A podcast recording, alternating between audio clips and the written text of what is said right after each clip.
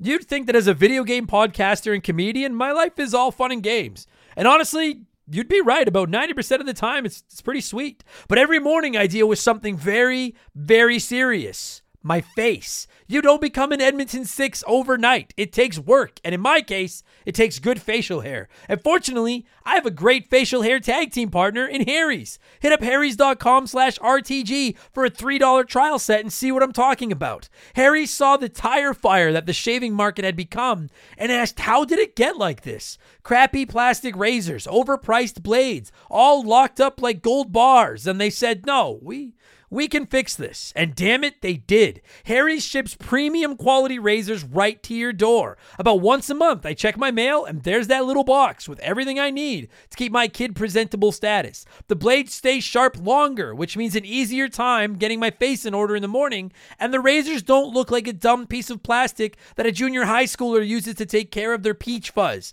You have the facial hair of a man now. Shave like one. I actually leave my razor handle on the bathroom counter all the time just because it looks so damn classy. Harry's blades are German engineered and they're made to last. They're the best blades on the market for the best price, and you don't even have to go out to get them. Set your delivery schedule and shave like a king. I know it sounds sarcastic, but I'm being serious. I've used Harry's forever. These blades are really freaking good. Highest reviews in the industry, a money back guarantee that you're not going to need and a subscription that you can cancel anytime you want. Getting ripped off isn't funny. Switch to Harry's. Get started with a $13 trial set for just three bucks at harrys.com slash RTG. That's harrys.com slash RTG for a $3 trial set.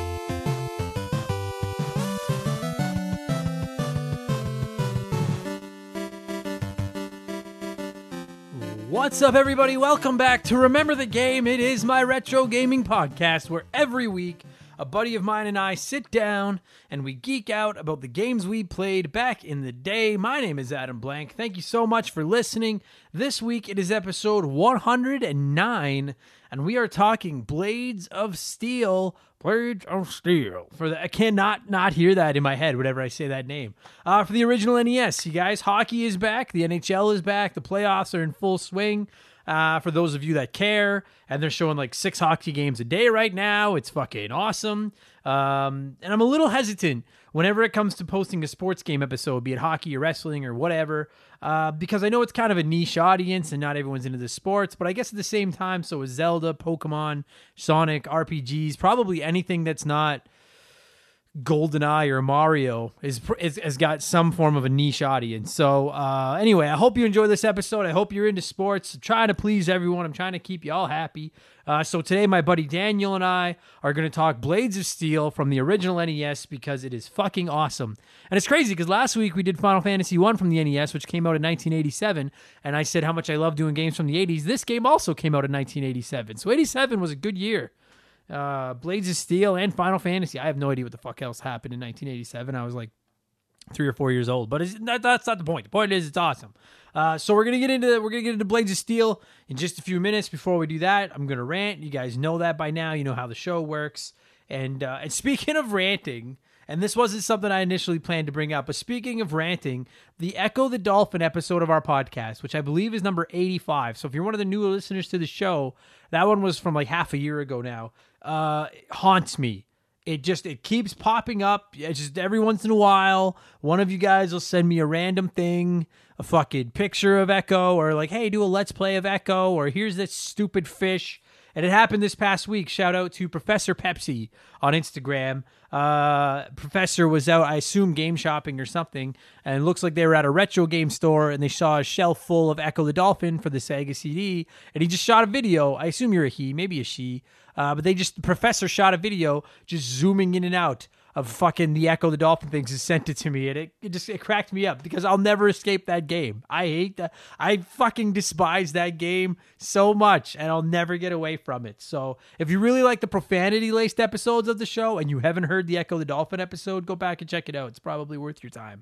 Uh, I promise. So, and on that note of awful games. Uh, that's going to be a nice segue. Thank you to everyone that listened to this week's episode of Expansion Pass, our Patreon exclusive weekly podcast, uh, which was all about Paper Mario and the Origami King. It's about uh, the episode's a little over an hour long, and it's about three quarters of a, uh, of it is a spoiler free review, and then I tie it up at the end with about a 15 minute long spoiler cast where I go over the story, and stuff like that. So if you're on the fence, you just want to hear me get mad, if you don't know if you can play it, you can listen to this episode, most of it, and not have anything spoiled. And you should.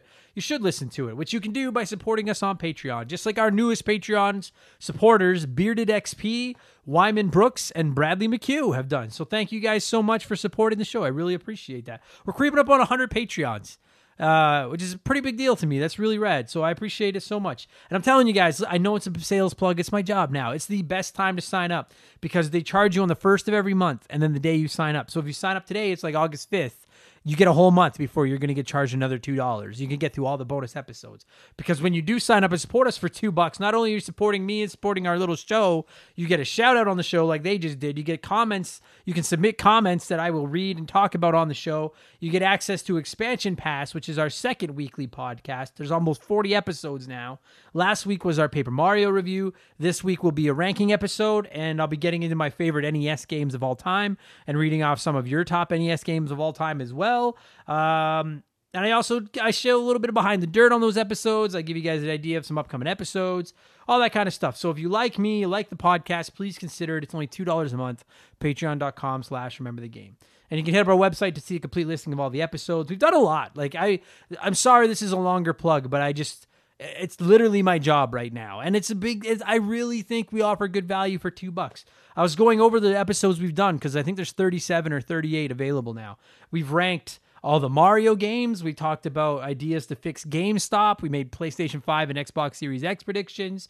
We ranked every game we covered on the first 100 episodes of the show. There's tons of game reviews like cuphead octopath traveler shovel knight last of us 2 the final fantasy 7 remake I know I plug it every week, but the show has really become a job. I have to try. And I listen to podcasts with Patreons, and I don't sign up for all of them, and I don't support all of them, and I totally get it. But lots of them have thousands of Patreons, and they're rich. We're the little guy, okay? You're supporting the Beatles before they become the Beatles here.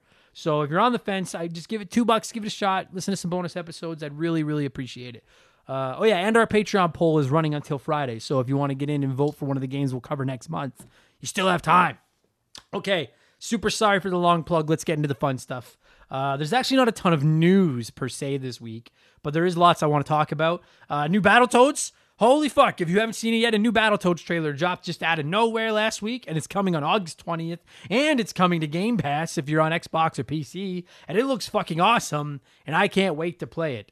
Uh, we've we did cover Battletoads and Battle Maniacs way back, like episode 30 or something um, a couple years ago, and uh, we've never covered the original Battletoads on here. Uh, I would like to do an episode about it. I've played it. The problem is I can't get far enough into it to give it a deep review. But as I was writing the notes for this episode, I thought that like chances are most of you haven't gotten that far into it either. So maybe we could do an entire episode about the original Battletoads and it would literally just be up to the speed bikes. We could probably just do an episode about the fucking speed bikes.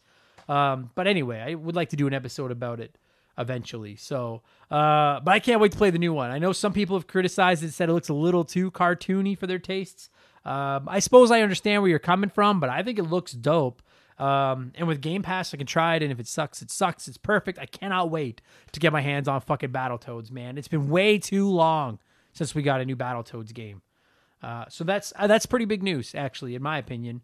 Uh, but I do think the biggest news in the gaming world over the last week, 10, 14 days, whatever, uh, has probably been the big Nintendo leak. If you don't know, I'm not going to pretend to understand how it works or go over everything, but somebody leaked a ton, a ton of old files from Nintendo. And it's showing there's like game concepts, there's ideas that didn't work out, games they were going to make, ideas for games that they did make, all kinds of cool stuff. Um, and the thing that seems to be getting the most attention from that leak by a mile uh, is that Luigi at one point was going to be a playable character in Mario 64. Like his sprites have leaked and stuff like that. People have found it. Some people are already hacking into ROMs of the game online and adding Luigi into it. Nintendo's running around behind them, putting the fires out, stopping them, but they're never going to stop all of it. The internet is unstoppable. It's fucking everywhere. It's the ultimate disease.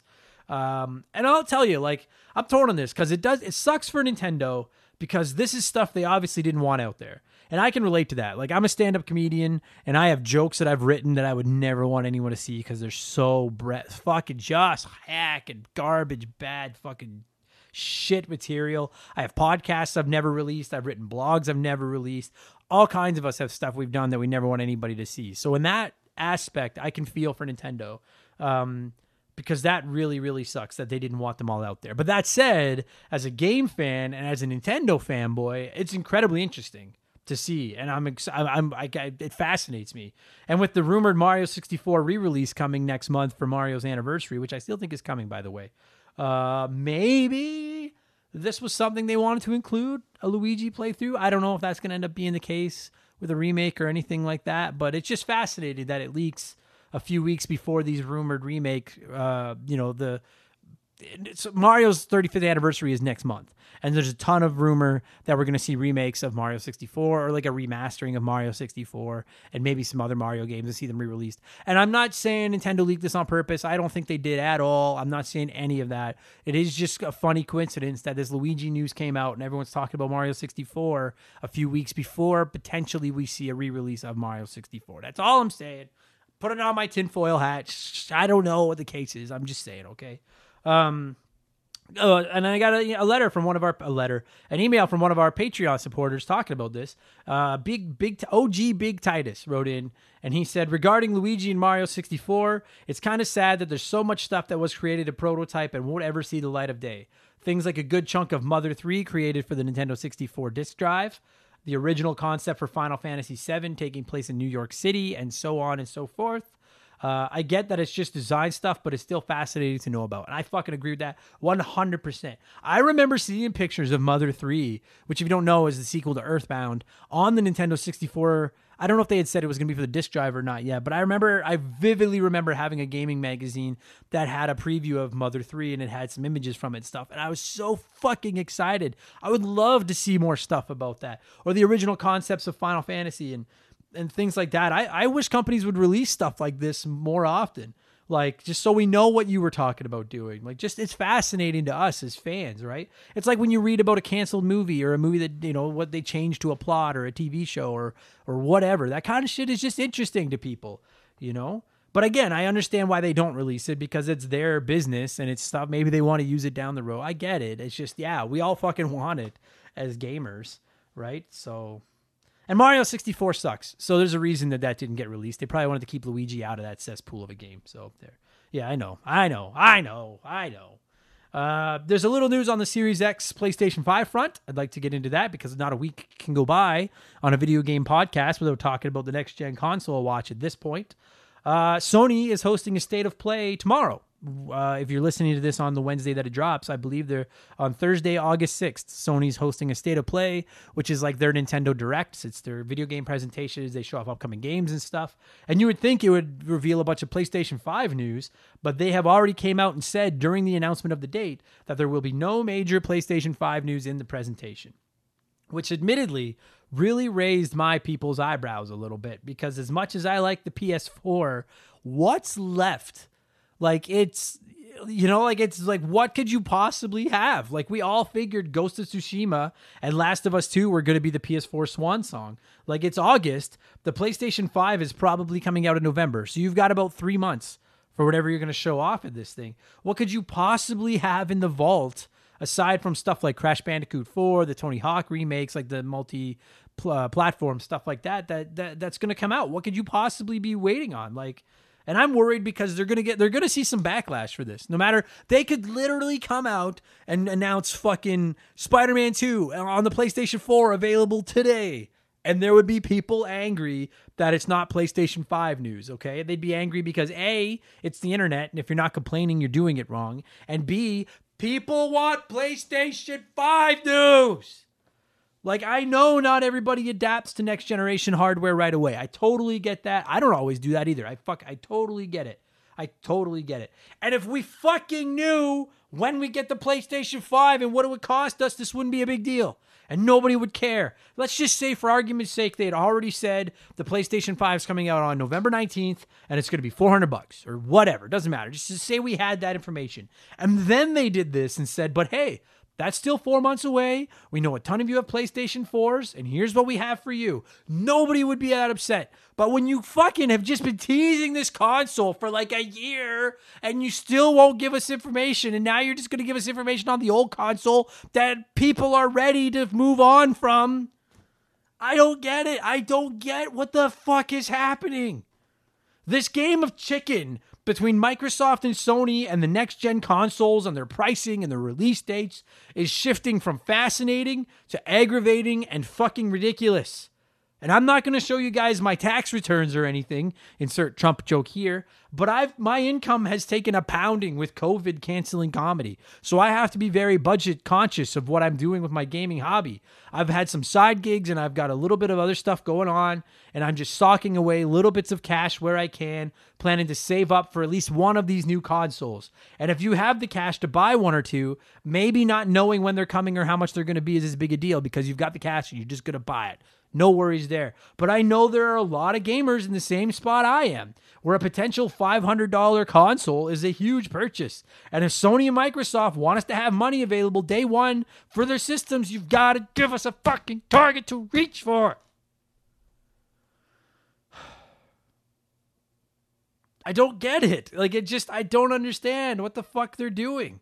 Like we all know, one's going to announce a price, then the other one will try to undercut it, and we uh, it happens every fucking time. We all know it's coming. I get the hesitation for both of you to go first because you're just showing your hand, and then the other person can counterattack. But I just don't know how much longer they can go without blinking. I don't get it.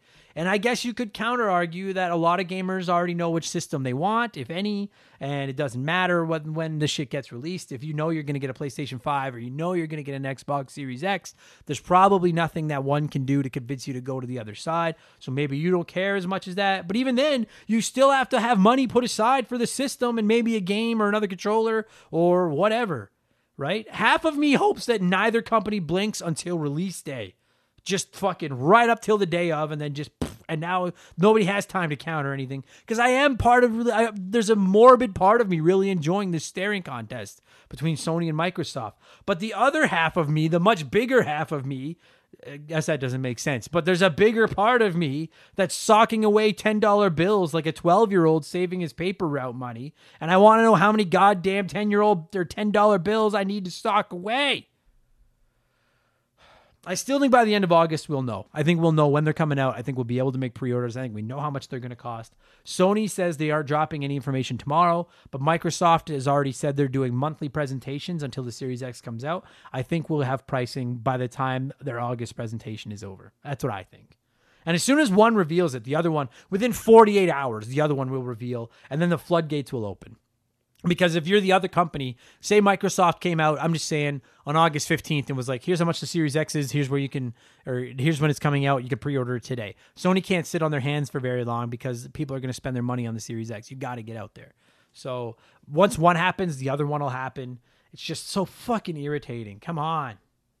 And I bet you money goes that Microsoft goes first. I would lay money that Microsoft goes first because Sony will do that little sneaky fucking weasel thing. And I'm not a, I'm not shut the fuck up. I'm not a fanboy. I like both systems, but you know what's gonna happen. So anyway, enough of that. The last thing I wanted to talk about before I get into what I've been playing uh, is uh, something I posted on Twitter last week. I saw somebody tweet about Bioshock, and uh, I replied to it saying that the Bioshock games are at the very top of my I want to replay these someday, but I don't know if I'll ever have time list. Um, and I think most of us have a list like that, just games that we'd love to go back to, but we just don't know if we ever will make the time to do it, right? I know personally the Bioshock trilogy is right at the top of mine. Fire Emblem Three Houses, I would love to play through again. Uh, Final Fantasy IX is the other one that I would love to play through again. And having them all on Switch, I suppose it slightly increases the chance that I'll replay them because I could do it while I'm watching TV, but I still don't know if I ever will. Uh, so I put the question out to our Patreons. What game do you want to go back to, but don't know if you ever will? We got some answers, and because we got some answers that I want to share with you guys, it's letter time. It's letter time, but it's plural this week because I have a few that I want to read. Uh, Doug Dorn said, "For me, it's um, it's the current leader on your Patreon poll vote. I would love to play Grand Theft Auto San Andreas once more time, go through the story mode again, but between a full time job and a young family, it's realistically never going to happen. Uh, GTA San, San Andreas was a runner up on our previous Patreon polls, so I put it up again, and it's one of the leaders right now. I know you guys want it. I have to play it eventually. I'm dreading it because I know it's going to be so fucking long. Um, but I totally get how it'd be tough, even if you love it, to go back and play it again because it's a long game. Plus, you don't want to play that in front of the kids. That's not Mario or something like that. So that is a tough one to go back and play again. Gary C wrote in and says some of the best game experiences for me were the PS3, Xbox 360 era, Far Cry 2, Red Dead, Skyrim, Mass Effect 1 and 2. These are just a handful of games I would love to play through again, but you're talking hours and hours that I will probably never have. Oh, and Freedom Fighters on the PS2. I love that game. Uh, yeah, I, like Far Cry 3 personally is my Far Cry game, but like Far Cry 3, Mass Effect 2 would be on my list. I would love to play those again. But fuck me, they're so big. Like I've mentioned it on the show before, but that's one of the things I like about retro games is that so many of the greats are like 5 to 10 hours long if you're not talking the RPGs and stuff. And you can just inhale them in an afternoon, right? Like realistically, you could play through Super Mario World, the Sonic the Hedgehog trilogy, Donkey Kong Country and Link to the Past in the time that a Mass Effect playthrough would take right? And it's like, how the fuck do I justify going and putting 30 or 40 hours into Mass Effect again, as great as Mass Effect 2 in particular is? Ah, put them on Switch. I can't believe those games are on Switch. That would make it so much easier. The PS3 and the Xbox 360 era as a whole, like they were great. I have a lot of games from those eras that I love, but I really feel like that was the generation where value equals length when it comes to games really took a stranglehold on the industry. And now it feels like every game has to be 40 hours long if it's full price or everyone's going to get mad. And it really just sours me on going back to replay them. So, and then a couple of people wrote in and they had different takes. There's games they want to go that they, they they've played before that they would like to go back and play again, but they won't for a couple of other reasons that I never really thought of, to be honest with you. Mackenzie Wheeler wrote in and said, "I wish I could play Outer Wilds, not to be confused with the Outer Worlds again, but due to the nature of it being a puzzle mystery exploration game, it wouldn't be the same. It took me more than 20 hours to uncover the mystery the first time, but once you know the secrets of the game, it can be finished in under 30 minutes." And I really like this take because I 100% understand it. There are some games where you play through them once and you'd love to play them again, but it just won't be the same. Puzzle games are brutal for that. Outer Wilds, I don't know if you played The Witness. That was a great puzzle game, but there's no reason to play it again because you know how to solve all the puzzles. Stuff like Lemmings, The Lost Vikings, right? Like it's just when a game is purely story or specifically puzzles, because at least a story game, like I'm thinking um, Until Dawn or fucking what was it? Heavy Rain? Is that the name of it? I think it was. It was like a cinematic puzzle or like story game on the PlayStation 3. At least they have like alternate paths to go to. Maybe we could see like a different take on the story. But when a game is based purely around puzzles, it can be very difficult to go through and play again because you're just going through the motions at that point. Um, I think that would be a fun discussion. Games you wish you could play again for the first time. We should do that soon. And then Bearded XP wrote in with another take, and he said, I really want to play Mega Man Legends again, but I just don't know if I'll have time. I need more motivation to do it. It was a game I had when I was little, and it amazed me, or I was just amazed about it. I'm curious to know how it would hold up to the memories. I actually think I will play it. And this is the other concern with going back to an old game that worries me about a few games as well, is that it might not be as good as you remember that would be a fun discussion too. I know that's a big problem. I have the original 80s uh, Turtles cartoon set. I got it for Christmas a few years ago, and I've been trying to watch them, not like religiously, but I do watch them, and they just like they. They're one of those things that I'm like, maybe this was better left in the past. You know, I, I love my Ninja Turtles, but I'm like, I don't know if I ever need to watch this again. And there are certainly games like that that worry. Like F Zero was like that. I fired up F Zero my Super Nintendo, and it still is fun. The music's cool, but I'm like, this hasn't aged. Like this has been done a lot better saying Mario Kart is better than this, frankly. Turtles 2 on the NES, I don't think has aged all. that. It's still fun, but it gets boring really quick. I don't think it's aged that well. GoldenEye is probably aged fucking terribly. Like I'm worried about playing like a No Mercy and finding out it hasn't aged well. Um, the games you adored as a kid, but they're just not as fun now. Uh, so I totally get that. This discussion could go on forever. There's lots of reasons not to play those games. Uh, so great takes. Thanks a lot for the feedback, guys. I was I was very curious to see what we'd hear about on that. And it, like I'm sure everybody has games they want to go back and play but don't for either time or fear they won't be as good or you just for whatever reason. So Uh, what are we at? Fuck, 22 minutes. Shut up, Adam. Okay, uh, let me get into what I've been playing, and then we'll talk about some Steel Blades. Uh, I actually have been playing a lot. If you haven't seen it on my Instagram or anything, we ended up rearranging a bunch of our house last week, and I kind of redid the whole podcast room slash gaming room. And uh, with hockey being on all day, I have a TV and a monitor side by side on my TV stand, and it's been rad because I'll just put TV on the or I'll put hockey on the monitor and then just play my Super Nintendo Classic or whatever on my TV. And I've just been inhaling games. I finished Paper Mario. It was whatever. You listen to the expansion pass all about it. Uh, I've been playing a lot of Pokemon Emerald over the last week. I'm really enjoying it. I'm waist deep into it now. It's just classic vintage Pokemon. It's the perfect game to play while you watch hockey. Fucking mint. I'm really, really feeling it. So we'll be doing an episode about that this month. I played through Mega Man 3 as a little bit of a refresher because it's one of the goats and because we have an episode coming up about that quite soon as well. Hint, hint. Um, and I've been playing Conker's Bad Fur Day on Rare Replay on my Xbox One to prepare for yet another episode of the podcast. Uh, and it is very, very, very, very, very funny. I think that's going to be a really entertaining episode as well. So lots of fun. Oh yeah, and then Slay the Spire because it's Slay the Spire, and I can't stop playing it. Good enough. Let's get into the meat of the podcast this week, which is episode 109, Blades of Steel for the original NES. One of the oldest debates in gaming is what's better, ice hockey or Blades of Steel. Everyone has an opinion. I think I slightly prefer Blades, but that could be an episode all on its own, that debate. And they're both really fun games. Let's get into this thing. My buddy Daniel is my guest this week. I'm going to cue some music. And we are going to talk about Blades of Steel, which originally released in North America on the NES in October of 1987. Hockey's back. Let's talk hockey. Kick back, relax, enjoy the podcast. Here we go.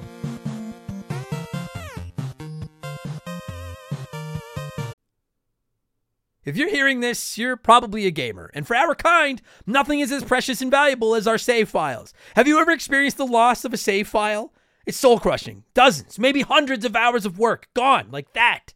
But at the end of the day, it's a video game. It matters, but kinda, you know? That exact scenario, but with a work project, an essay for school, data for your business, that's no joke. That can be really serious. You need a safety net. And I got you, fam, with my partners over at CrashPlan. Visit crashplan.com slash RTG for 50% off your first year of CrashPlan. CrashPlan has been protecting people's data since 2001. And a couple years ago, they set out on their own with one mission to provide the best damn cloud backup solution on the market. CrashPlan runs quietly in the background of your computer or Mac, and every 15 minutes on the clock, they create a new backup of every file that's changed in that time. So if something goes wrong, God forbid, you don't lose hours, lose days, lose weeks of work. Just log into your account and you can download your most recent backup from the secure cloud servers. And there's not just one backup, there's a laundry list of them. You can pick and choose which one you want. It's like the ultimate undo button. If you work on a computer in any capacity, CrashPlan is a must have.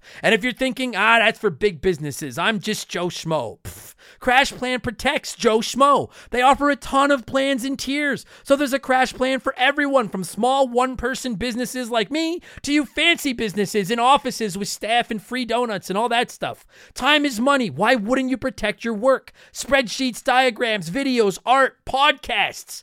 CrashPlan has you covered. Don't let data disasters slow you down. CrashPlan has your back and keeps you moving. Go to crashplan.com/rtg for 50% off your first year of CrashPlan. That's crashplan.com/rtg for 50% off your first year. Back up better with CrashPlan.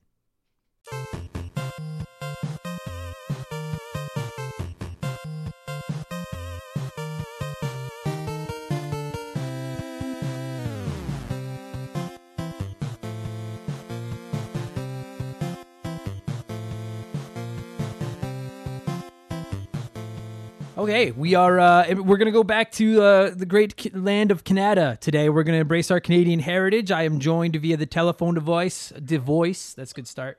By uh, a very good friend of mine, an old friend of mine, returning guest to the show, Mr. Daniel Brooks. How's it going, buddy? Going pretty good. Yeah, considering the world's Yeah. on fire, you're doing okay. Yeah, yeah. I uh, it's nice not having to wear pants. I uh, just sit in my basement and uh, don't go outside. Beautiful. That's life. That is fucking life right there.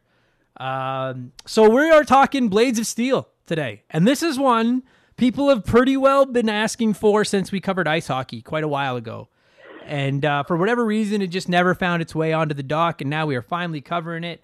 Now, I'm not going to lie to you, dude. Like, I know you and I have known each other for a long time, but I remember playing more Super Nintendo with you than classic NES. Did you own Blades of Steel? Uh, yeah, we own we own Blades of Steel, and I think I met you kind of right when the Super Nintendo came out. So of course that's what everybody played. Yeah, yeah. But I I I've got so many memories of playing Blades of Steel. It's one of like so okay. So then I'll ask you like we'll just get the million dollar question out of the way right now because I didn't own it, but I played it a ton. We used to rent it all the time and stuff. Ice hockey or Blades of Steel? What do you prefer? Blades of Steel, hands down.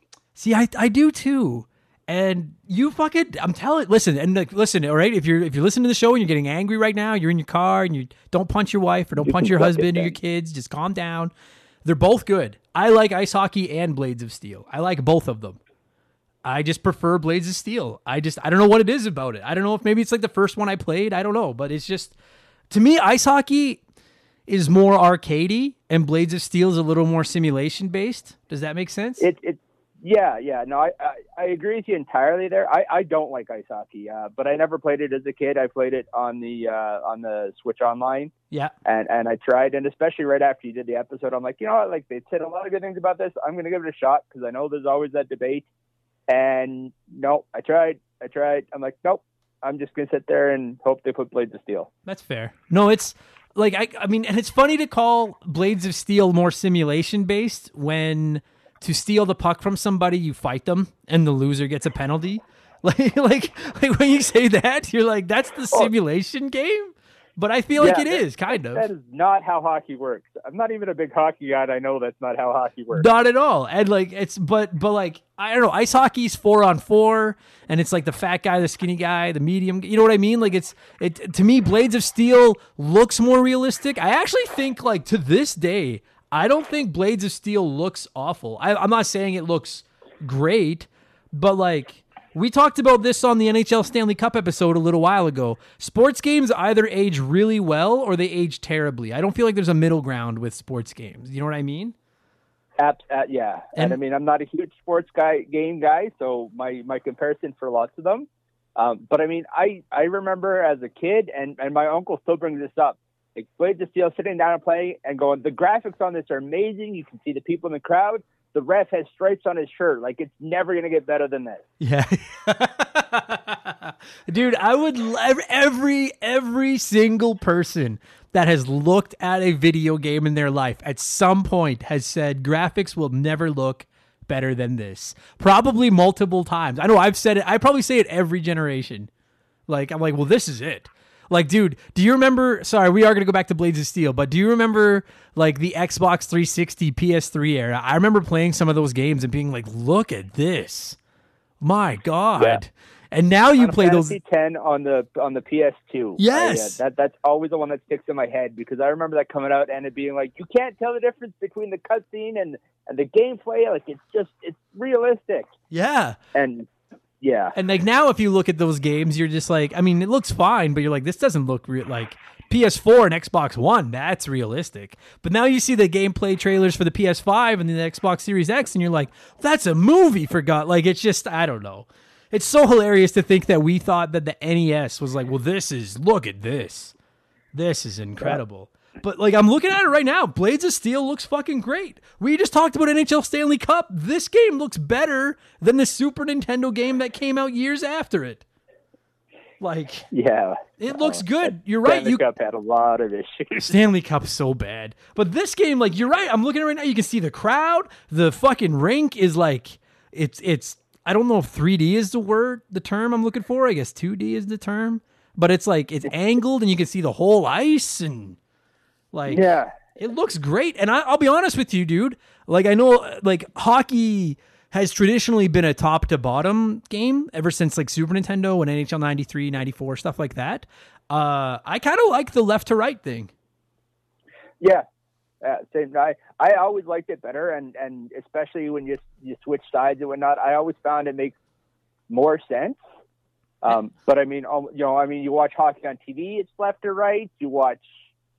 Well, I was gonna say you watch it in person, but I guess technically, if you're sitting at the end zone, Yeah, yeah, that depends. Yeah, but no, it does. Like to me, it's left to right makes sense. It, it it's and and it's fairer. It's fairer is the word I'm trying to say. It's more fair Because like I know personally when I play like NHL 94 is the one that always pops in my head. When you come to the bottom net on NHL 94, you hit the top of the circle, let a slap shot go from the boards, and it goes in like 90% of the time. But you can't do that going up. It doesn't work the same. So whoever's going Yeah. down has two periods to light the goalie up as compared to the one. When it's left to right, it's equal the whole time. Right? And I to me that's a big deal. No one ever talks about that. That's a big fucking deal. That should be an option in current games to be able to go left to right if you want to. Yeah. Yeah. No. Yeah. Pick pick pick your camera. Yeah, exactly. Yeah, I think that'd be a great thing. Like I'm looking at this right now, and like you have all the circles, you got the goal lines, the net. Fuck, I love the old um, McDonald arches style nets. Like instead of the just like semi, like the half curved rectangle thing they do now, it's got Yeah. like the old style. I guess they got rid of that old style net because somebody crashed into the bottom of one of them, and it had that sharp point in the middle where it came in, and it like fucked somebody up really bad. Uh, I guess that makes sense, but Yeah, but they look so good. Like just looking at this on the screen, I'm like, this looks like early '90s hockey. Like it just like I fucking love it. I love the way the players look. They're big. Like ice hockey again is more cartoony. The little fat players and stuff. Like these guys look proportionally accurate, right? Like they look like hockey players. Like it looks like hockey to me. yeah. I love it, man. And then, sorry, what were you gonna say? Uh, I was gonna. It, it that that that's just like it. It looks like watching a hockey. Like anytime you watch like the old uh, clips on on during a game, and you know, like it, it has the exact same feel as it did back in the day. Yeah, it does. It just it screams old school hockey. Like it really does. I I I really like at H, even NHL '94 doesn't scream old school hockey to me like eh, Blades of Steel does. There's just something about it. I don't, the ice is like gray. Like it almost looks like roller hockey. It looks like they're playing on concrete. But I like that Yeah. too. Um, and then it like it had like the NHL cities kind of. It, yeah, I'm not sure what the teams are were based on. Um, I, I don't know either. yeah, But it's so funny because like they picked like so obviously they didn't have an NHL Players Association license or NHL license because there's no actual references to the NHL in it like at all. no, Um, but it's so funny when you look. I'm looking at it right now. There are a total of eight teams, four from Canada and four from the United States. Each one representing a city Canada that gets you know you know yeah we got some love in this. Well, back then we were winning all the cups. That was back when we could win cups.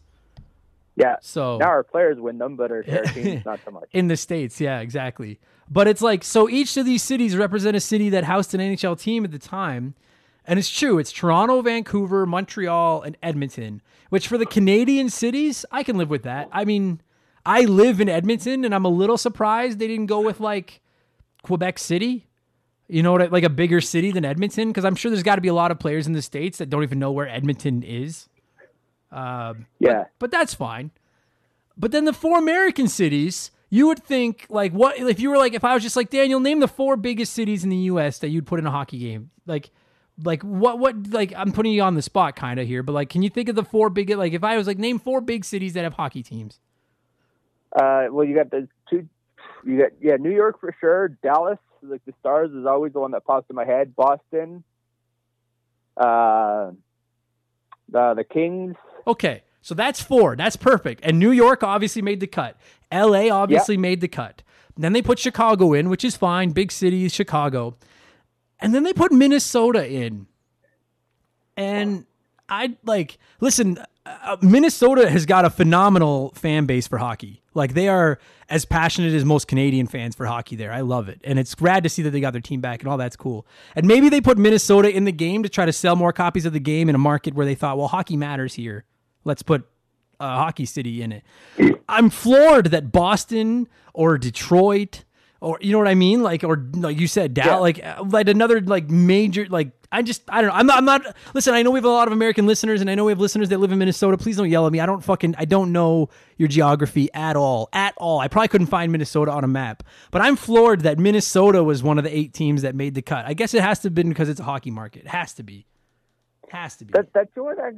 I, I remember hearing rumors back in the day where it was like the they picked teams that the some of the developers liked, Oh, but that- they wanted the four and four, and and so they all kind of like, okay, well, let's pick our four favorite Canadian teams, and but like, that makes sense, I, I- suppose.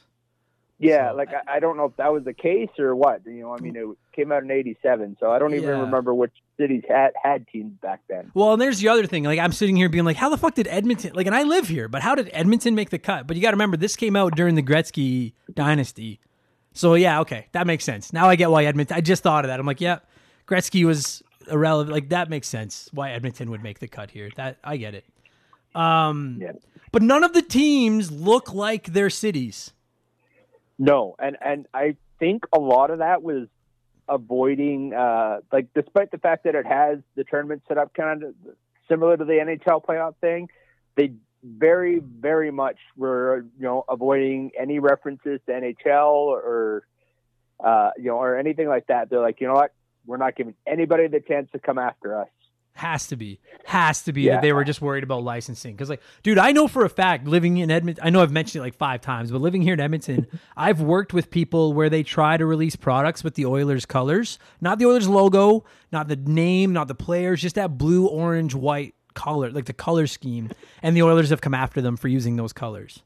So I get that teams are protective, but I remember playing this as a kid and just being like, I like I I knew hockey back then and being like, that's not what Montreal looks like. Like that's Minnesota's not purple and white like I think they were in this game. Like they didn't even get close. Yeah, and, and some of that might be like you, you had the color limitations on the Nintendo. You only had eight colors. I suppose, yeah. That's So- yeah. Okay, fucking Professor Science. No, you're right. That's yeah, that's probably part of it is they just couldn't replicate them. But I just I always found that awesome. They never actually like as a kid I didn't get it. I just thought it was fun to play a hockey game, but now as an adult, I'm like, "Oh no, you can't mention any of the NHL players. You you play a tournament, like you said, you can play a tournament for a cup and they call it the cup. They don't say the Stanley Yep. Cup. It doesn't look like the Stanley Cup. You just play for a cup uh, with eight Yep. with eight hockey cities with teams that don't look anything like their like their city. I just I think it's fucking hilarious. And you know what? Listen, all you ice hockey defenders, you do the same thing. Some of the colors of the teams in that your game are fucked up too. Fucking just I don't get it. I don't get it. But whatever. It's still funny. I love looking at the weird colors of their jerseys. I wish somebody would release a game like that now. I don't think it would sell, but I love it. Um, so okay, so like you said, there's eight teams, and then you can either like that's one of the problems with vintage sports games to me all around is like there's no season mode, there's no career mode, there's like which is what everybody plays, right? Obviously, there's no online back then, but it was either exhibition or tournament, and I think that was it, wasn't it? Yeah, it was exhibition and tournament, and exhibition and you could have one or two player. I think tournament there was only one player. Right. And that was the only thing to play. Uh, Yeah. And like, I mean, I don't know. How much was an NES game back in the day? You think they were like 80 bucks? I don't, I never, I don't think I ever bought myself an NES game. Yeah, I, I know I didn't uh, either. I, Like, say, I don't eight, think that, they- weren't they weren't eighty, but they were definitely they were enough that you know you were lucky to get like you say frequently. You know, you you got one or two games a year, and that was kind of it. yeah. So, okay. So then let's just say they're like 70 or 80 bucks. I mean, I suppose you've got no comparison because ice hockey didn't have a career mode either. Ice hockey didn't even have a tournament mode. I don't think. Um, but like, I don't know. Is it like you get this game and then like, what do you do? Like, like, do you play your own season? I guess you could do that. Yeah, that's. Uh, I mean that that's what we we used to do. Is you know we would just play our own seasons, or you know you'd play you pick pick your team and you'd keep playing as that team, and you know if you lost, then you picked a different one. Right. Um, my uncle, I remember him telling me stories like when he was in college, uh, with you know around when this came out there, and like they would have huge tournaments there, and that and he uh, they had you know they made their own little trophy. He still has a trophy somewhere in his uh, in his basement apparently. That's But, sick. you know, like yeah, they make, used to make their own tournaments and seasons, and There's something to be said for that. People don't do that these days where you could get a sports No. game like that and just be like, because I know I used to write down my stats like on NHL Stanley Cup and like NHL 95 and stuff. I'd write down my player stats all the time. And I guess you could have done that if you bought like a notebook and you could lay out like an actual schedule and be like, tonight Edmonton plays Minnesota or whatever. Uh, yeah, That's cool. I never even thought of that. That'd actually be a lot of fun. Fuck yeah. This show is sponsored by BetterHelp. Podcasting's a weird job because I talk to you nerds all the time. Every day, I tell you all about my life, the good and the bad. The ugly, I kind of keep that offline. And it's not that I don't want to talk about it, I'd love to talk about it. I just need to pick and choose who I talk to. We all have stuff that just lives in our minds, rent free, 24 7. Talking about them can really help because the longer you keep something bottled up, the more likely it is to blow. You've heard me say it before, and you're going to keep hearing me say it. Therapy is the way. Therapists can be that ear to bend when you really need to get something off your chest and don't know who to talk to. And BetterHelp is a great way to go about it. I don't BS you guys. I don't say I've used something if I've never used it. I've personally talked to a BetterHelp therapist about the stuff going on in my personal life, and I genuinely found it helpful. To have someone to talk to that doesn't have any skin in the game, that can just listen and try to help me come up with a roadmap to get through the tough times it's just invaluable. It has seriously really helped me. I've talked to my therapist through video, and you can do it that way, or you can do it over the phone, or even just over chat. And they give you as many schedule options as possible so you can work a session in around your life. It's licensed therapy, as convenient as it gets. Get it off your chest with BetterHelp. Visit betterhelp.com slash remember the game today to get 10% off your first month. That's betterhelp, H-E-L-P dot com slash remember the game. Yeah, like there's I some. would, I would totally do. I would totally do a, a Blades of Steel tournament there. Yeah, man, that'd be like. There's something about old games that had limitations as far as the options they offered, where you kind of had to use your imagination. And I think that today in gaming, people kind of get upset about that. And they're like, I'm paying 80 bucks for a video game. I don't want to have to use my imagination to see what this game is supposed to be. But back then we did, and it was there's something cool about that. No, I don't know. Yeah, Like maybe that's just me. Well- I, I like that idea. yeah. No, no, I I loved it back then, and and you know, like you'd have three or four or five friends over, and you'd be like, you know, cheering each other. You'd have so you'd have half the people not even playing, Yeah, uh, you know, and then it's like, yeah, yeah, yeah, get him, get him, get him, fucking score. yeah, yeah, yeah. And now you just sit on the couch and play NHL 20 with your friends online and never see anybody and don't make a sound. But Yeah. like that's magic. So then another thing this game does that I, that I hate to keep comparing it to ice hockey, but you have to. They're just joined at the hip. There's no way you don't. Uh, this game's five on five. Yep. and I'm I I I do not. Maybe it's a technical limitation. I don't get why is it ice hockey five on five? Like I don't understand. I never understood how you couldn't have five on five in that. I don't get it. Just weird to me. It's got to be five on five. Yeah. So, but but now it was only five on five until somebody lost a fight, Yeah. Well, now, yeah, and that's what people are waiting for. That's the best part of this game, in my opinion. I, I, yeah, the fights were crazy, and I actually, I, I looked up a year or so ago about because the fights always seemed to be kind of like sometimes you'd bump somebody and it would be a fight, and sometimes it wouldn't be. And apparently, you had to bump somebody three times without them passing the puck Yeah. to start the fight. yeah. I just read but that yeah, too. and then it's yeah, and then you know you, you do the fight and you know and loser gets dragged off, and which is not how fight penalties work. no, no. Uh, for for anyone that wants to be nitpicky about the rules. yeah, Um, but you you could get it down to I think like five on two or five on. I think you can get it all the way down to five on one. Yeah, you can. That's the best part Uh, is that you could. So the loser of the fight gets a penalty. The winner gets the puck, which is phenomenal. Like NHL Yeah. Blitz or something should come back and put that rule in because that's sick. And like you said, Yeah. you keep getting penalties, and that's the only penalty you can get is for fighting, and it's for losing a fight. That's the only rule. Is no Yeah. losing fights. And if you have four guys lose fights on your team, then you have to play five on one. Yeah. Uh, but if you had a fight too close to the net, then it became the penalty shot. then it was a penalty shot, right? Oh man, Yeah. How the fuck is that not how hockey is today? That would be the greatest thing in the world. Five Yeah. on one, and then you pick a fight near the the the the net, and then it results in a penalty shot. That's so sick. Oh fuck yeah! And then it would go to the oh man, it would go to the fight screen. And like the fight looked rad, but the two players would both throw their gloves down, and then they'd each have yeah, the five hits. and, and then do that, and then it was punch high or punch low. Yeah, and block high or block low. Yeah. And it almost became like rock paper. And like I don't know about you, I never uh, applied any form of strategy. It was just mash punch, mash punch, and try to hit it five times before the other yeah. guy did. Yep. Yeah. Beat, beating the computer was usually pretty easy. Beating other people, I don't know if other people. Uh, um, you know, my buddy, our buddy Rob, uh, always kicks my ass at the fight.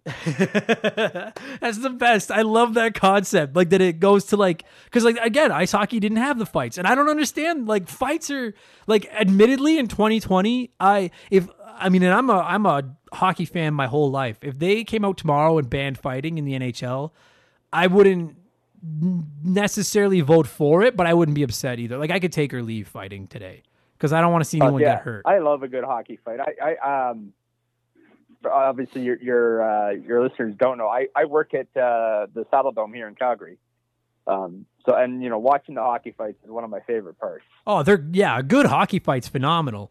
Like I mean, I don't like like I say, I could take or leave it because I love watching them. I just you know now that we know more about concussions and stuff like that, it's just scary, right? And and the But yeah, now there's so many there's so many rules about them and yeah, this and that and yeah, they have to take off each other's helmets and stuff like that. And but like but back then, like in, in Blades of Steel, I love that it's just you tee off, it's first one to five hits, and like, dude, when you get down to like one or two hits left each, panic starts to set in. Because you're like, fuck, I Yeah. do not want to end up in the box, which is the penalty. That's the best part is they don't both Yeah. get a penalty, just the guy that just got his ass kicked. And then when you lose the fight, the winner skates off with the puck while the referee drags your body to the penalty box. yeah yeah yeah. The ref comes out skates skates out. Like the only thing the ref does.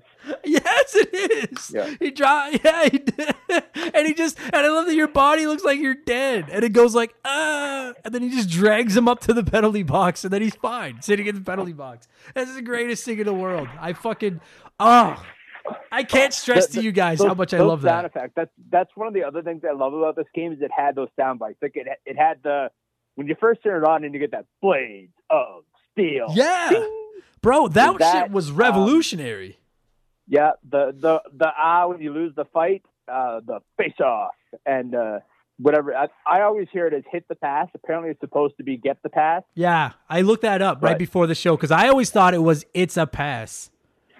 Um, Yeah. And I'm reading it right now. The NES passing soundbite is garbled and has been interpreted as with the pass, it's the pass, hit the pass. But the arcade passing bite clearly is audible and confirms the phrase as get the pass. Who the fuck says get the pass? Yeah, I mean, I hear hit the pass, and that's not the most logical either. But To me, that's more with the pass, it's the pass, and hit the pass. All make more sense than get the pass. yeah, Like with the pass and it's a pass make complete sense. To me, hit the pass means that you made it, like it you connected. But get the pass, get the fuck out of here. Get the fuck out of here. But uh you're right, dude. Like I I'm completely talking out of my ass right now because I don't know. I don't know if there was another NES game before this that had talking like this. I, I I don't think so. Like sound like you got the like the chip tunes um, music, and that was kind of the best hit. I don't remember a game before this that had uh, had vocal clips. I don't think I could name 5 NES games that have them now. Yeah. But that now that might be because people played Blades of Steel and had no idea what the fuck they were saying. Like maybe that.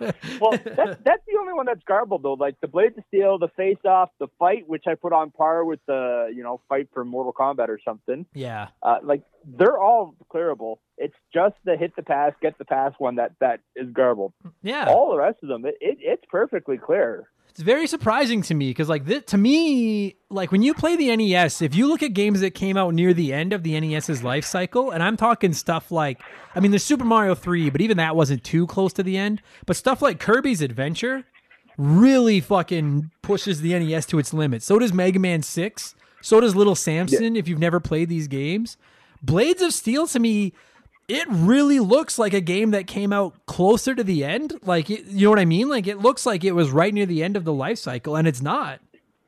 Yeah, like I, I, I think they purposely because I mean the graphics are very simple. Like they're they're really good, and you know best graphics ever. That ref's got stripes, but they're also very simple, and it definitely let them focus on improving other areas. Absolutely, yeah, Uh, yeah, I, I agree with that.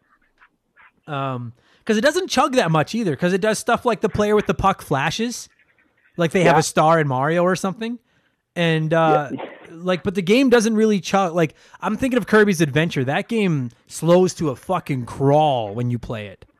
Uh, this game runs pretty smooth, and you're right. Like I'm looking at it right now. It's gray ice with the basic circles. The crowd doesn't really move. You can see them. They don't like do anything. And uh, yeah. yeah. you're right. It's you not the camera flash every once in a while. I think, and that's like you know where it's yeah just between two frames or something. Uh, you know, but yeah. yeah, it's they really they really like what's the word I'm looking for? Um, efficiently used what they had as far as memory and stuff goes. And uh, I like yeah. it, dude. It looks good. And dude, I fucking forgot, Daniel. It has the uh, the mini game in the in the uh, intermission. That that was yeah. You're, I think it was the second. Like the first intermission comes in, they uh, they they skate back into the tunnels, which is already pretty cool. Yeah. And then yeah, they come out, they switch sides, and then yeah, the second intermission, you either got the the Konami, Konami ads, uh, you know, uh, or it had the the mini game, the greatest or whatever it was mini game. Yeah, I fucking love that. Yeah, oh man, because it would show the. I'm looking it up right now. It would show yeah the Konami ads for like Contra or some of their other games and stuff, and it was so disappointing yeah. when all you got to watch was the ad. Because you're like, oh, but then when you got to play that mini game, that shit was the best. Like that's a yeah, big I, thing.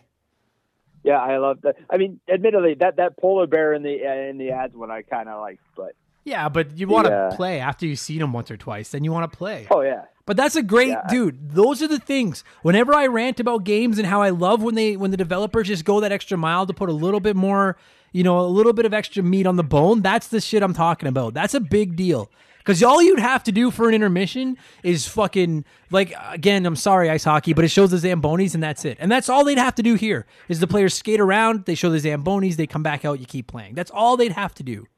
That's and, and, nobody would complain if that's all they did. You know, it's like okay, you know, it's the intermission. I you know take a sip of my my pop and and get ready for the next round. Yeah, like for the developers, it always sucked for second player if it was the uh, the minigame one because you know only first player got to play it. Yeah, well, that's what the little brothers get. They can fucking watch. Well, yeah, screw them. Nobody care about that. No, they suck. Uh, but no, like that's dude. Developers, any any developer out there, even if your game sucks, like players notice those little things, right? Like I'm on their Wikipedia page right now for Blades of Steel, and that comes up. So like, and I'm not saying Blades or Wikipedia is like the fucking be all of all, but like clearly somebody thought enough of it to be like, I'm gonna mention this in the in the Wikipedia. Like people remember that type of shit. You know what I mean? Like that little extra love, and they paid somebody. Somebody put the time into developing that intermission show, right? I don't know how long it takes. Maybe it took a day. I don't fucking know. But the point is, they they they put that little extra thing in there. They didn't advertise it anywhere. It wasn't on the box or it wasn't like with intermission action or anything like that. And I really appreciate that stuff. Yeah, same here. I, I like little touches. It doesn't matter if it's a movie, if it's uh, if it's a game. You know, I like little touches. You know, I watch, I will rewatch movies that are, aren't great because there's funny shit happening in the background. Yeah, yeah. Uh, like the second and third How to Train Your Dragon movies I, I, are ones I always point out because you can mute that movie and just watch shit in the background and be happily entertained, even if you don't like the actual movie. Yeah, man. I'm a diehard old school Simpsons fan, and I'm rewatching them all on Disney Plus right now. And the amount of little extra jokes you catch, like a, a sign for a business or a commercial or a book cover or something, I love that yeah. type of shit. And this is like again, to put that in a video game is fucking rad. And the fact that it's playable and fun. My only complaint is I wish that it had been like an option on the main screen that you could just choose to play that mini game if you wanted to. yeah. But that's minor. Uh, that's a and minor if you thing. could control how long the, the the periods were, because sometimes they felt really short.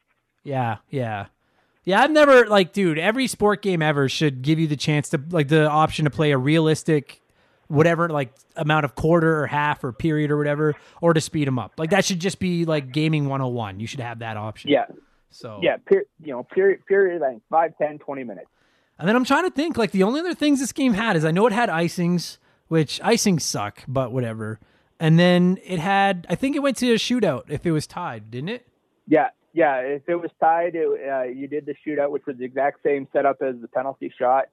Yeah that's uh, right. You know, and you had your player facing the goalie, and then you picked one of the four, or sorry, five uh, corners and uh, and then, I mean, it was basically a guessing game on the goalie part. Yeah, right. Just you like know? a soccer, like a soccer shootout, but in hockey. So yeah, I love it, dude. I can still hear like when you score and you hear that like faint whistling, like that. I can't do it, but like I'm gonna put it in this episode if I can find it somewhere. Um, ah, fuck. I have so many memories of this game. Blades of Steel. I'm not saying it's great. I'm not, it's not great. It's fine. It's fun. Frankly, if you want to play an old school hockey game, I would suggest playing like NHL 94 before you played ice hockey or Blades of Steel. Um, but I feel like Blades of Steel takes a lot of shit because it's not ice hockey. And I don't care what anybody says. They're both good, but Blades of Steel is better. Oh, absolutely. I uh, like I I still because I have my old Wii backed up onto my uh, my Wii U, um, which is in a box somewhere. But uh, you know, like I've gone back to play it. I brought it out to my uncle's uh, when I went to visit a few years ago, and we just we spent hours playing Blades of Steel. Um, but one of my favorite memories is it was right after, not long after the Wii came out, and uh, I got one. I may or may not have overpaid for it, uh, and I was living in an apartment with a buddy, and then like two two apartments down on the same floor, we had some other friends, and so my roommate was over there, and uh, I was just I go on the visit on the uh, virtual store, and I just texted my buddy. I'm like, "Hey, guess guess what's on the virtual store?" And all I can hear is a door thunk, thump, thump, thump, thump, thump. Our door. He's like, "Blades of Steel." That's awesome. Fuck yes. yeah. Dude, these old games, they just like these old sports games just get cult followings that like no I'm telling you all right now. I know it's cuz it's an annualized release, but like in 10 more years, nobody is going to be like, "Fuck, remember NHL 18? That game was the best." Do you know what I mean? Like there's just no memories for them now because they're annualized. They come out every year. Same as like a Madden. Nobody remembers Madden 15, but everybody remembers Tecmo Bowl. And everybody remembers NHL or not NHL Stanley Cup. Nobody should remember that game. But everybody remembers Blades of Steel and ice hockey and stuff. These old sports games, they just when they were fun, they've aged so much that they've, they're still playable today. It's fucking rad, man. Oh, No, absolutely. so happy that we got to cover Blades of Steel. Before we score this thing, Daniel, and wrap this bad boy up, you got any last thoughts on the old BOS there? It it is probably one of the few games that when I hear that opening, uh, that where you got the word sliding in and that blades of, I it, it gets it gets you know my heart pounding and I just I'm I'm back in that you know eight year old nine year old self just remembering that and it's more than any other opening game like it just had that definitive. Uh, I mean, I, I love the opening music for so many games as a kid, but there's something about this one that always strikes me. Yeah, I agree with that. If I heard that opening today, like walking down the street, it would get me to stop and be like, "Oh fuck, what's going on over there?" Like I'd have to go and look. Yeah, I agree with that 100. percent How the fuck are we gonna score this? There's eight teams. Let's do that. There's eight teams in Blades of Steel. So on a scale of one to eight teams, how many teams would you give Blades of Steel for the Nintendo Entertainment System and other stuff later? Uh, I'd probably go 17s because fuck Minnesota. uh, we have listeners there. We're going to hear about this. Uh, I'm going to go, yeah, I'll go six. I'll go six teams. It's good. I refuse to count Toronto because I fucking hate them. Uh, and fuck Vancouver, too. The Leafs and the Canucks can suck my ass. So I'll go six, but it's a good game. I'm telling you, I don't know how readily available it is today, unless you've got a Wii U sitting around where you could get it or whatever. I don't even know if it's on the Wii U Virtual Console. It might have been on the Wii one to port over, like you said. It was on the Wii one for sure. I don't know if it was on the Wii U one, and uh, And I don't. I, I hope it becomes available on uh, on Nintendo Online. Me too. Like, I wonder if the reason it's not because there's no. I can't imagine there's any licensing. There's no licenses. I have to imagine. Yeah, there's there's no licensing, and, and I think they like like we said earlier. I'm pretty sure that was the intentional, and that's why you don't have the colors, you don't have the logo, or, or you know, it's not the Stanley Cup. Yeah, just keep So your nose. there's no clean. licensing to play. It's old enough that you don't have likenesses. Yeah, it's got to be just. It's got to just be. It might just be the simple fact that I'm pretty confident that any Nintendo owns ice hockey, so they can put ice hockey on the Nintendo Online. That they probably figure more people want to play anyway, and they don't have to pay any kind of rights fee to get their hands on Blades of Steel. That might be all it is. Yeah, who knows? I don't Either know. Maybe way. Konami's a dick. Maybe. Well, they are, but I don't know. Could just be one more game lost to the annals of time. But Blades of Steel, it's the best. I really like Blades of Steel. Uh, fucking good job, buddy. Thanks a lot for doing this with me, man. I really appreciate it. Absolutely. Thanks for having me. All right, cheers.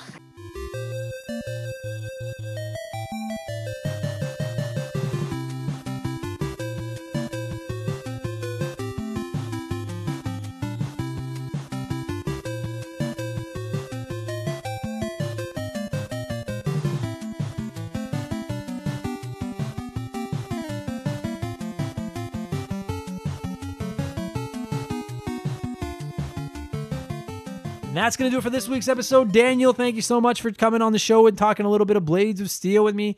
And to all of you, so, so, so valuable. I fucked this outro right up, but I'm not restarting it over. We're just going to go through again.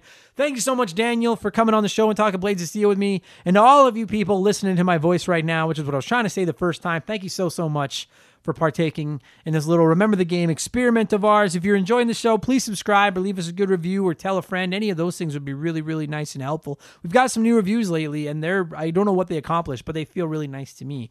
Uh, and if you're really enjoying the show and you want more of it, I'm begging you, please consider giving us a shot on Patreon. You can sign up right now. You can cancel it by September 1st if you only want to pay $2. And that 2 bucks is going to get you 37 extra episodes and counting. This Sunday we'll be ranking the best or I should say my favorite. It's very subjective.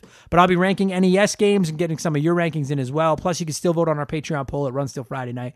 Help pick the games we cover on the show. Don't sleep on that. Get in on that. That'll do it for this week's episode. I will be back on Sunday with episode 20 of Expansion Pass ranking the best NES games ever and I'll be back next week with episode 110 of Remember the Game, and I have no idea what game it'll be about yet, but I'll have something for you guys on Wednesday, I promise. In the meantime, wash your hands, clean your controllers, look out for giant hornets, be nice to each other, and do all that other stuff, and I'll talk to you guys again in a few days. Bye. Remember the Game is brought to you by our Patreons, and I'd like to take a moment to thank everybody who has taken time to support our show at patreon.com slash remember the game. So a massive thank you to Aaron Cuphall, Adam Anderson, Alex, Alex Martinez, Andre, Andrew Castro, Andrew Halipchuk, Andrew Wright, Andy Baker, April Zane, Batter Barhumi, Bearded XP, Ben Bullu, Ben Busha, Ben Drinkin, Bradley McHugh, Brandon O'Brien, Brian McKay, Bullfrog, Charlie M, Chris Campbell, Chris Fleury, Chris Wilson, Chuck Schlarp, Corey, Craig Keelcup, Crash Bandicoot, Curtis White, Dan T, Dave L, Dave McGee, Dave Thompson, Desert Tortoise, Duhow, Doug Dorn, Dustin L, Dylan, Eric Cannard, Evan Refuse, Fraser Burns, Gary C, Jin and Chris, James Clark, Jason Adams, Jason Cortez, Jeffrey Mathis, Joe Buck, Joe Gillespie, Joe Mack, Jordan, Josh Morgan, Josh from the Press Start to Join podcast, Kate Roberts, Casey Rarick, Keegan Wilson, Kevin Donlin, Kevin Hufford, Cryptovox, Kyle Paul, Lane Orr, Lord Egbert, Luca, Mackenzie Wheeler, Mark McHugh, Mark209, Matt Brown, Michael Mathis, Nathan W., Nick Sills, No Juan Cares, Rex, Robert Fuchsia, Robert L., Rome21, Scott V., Sean Razine, Sharonic, Slick Rick, Stupid Monkey, the Bevins Girls, the Matthews Kids, Todd O, Tony, Tyler, Vladstein, and Wyman Brooks. Thank you all so much for supporting the show. I really appreciate it. You guys are the best. Take it easy. Cheers.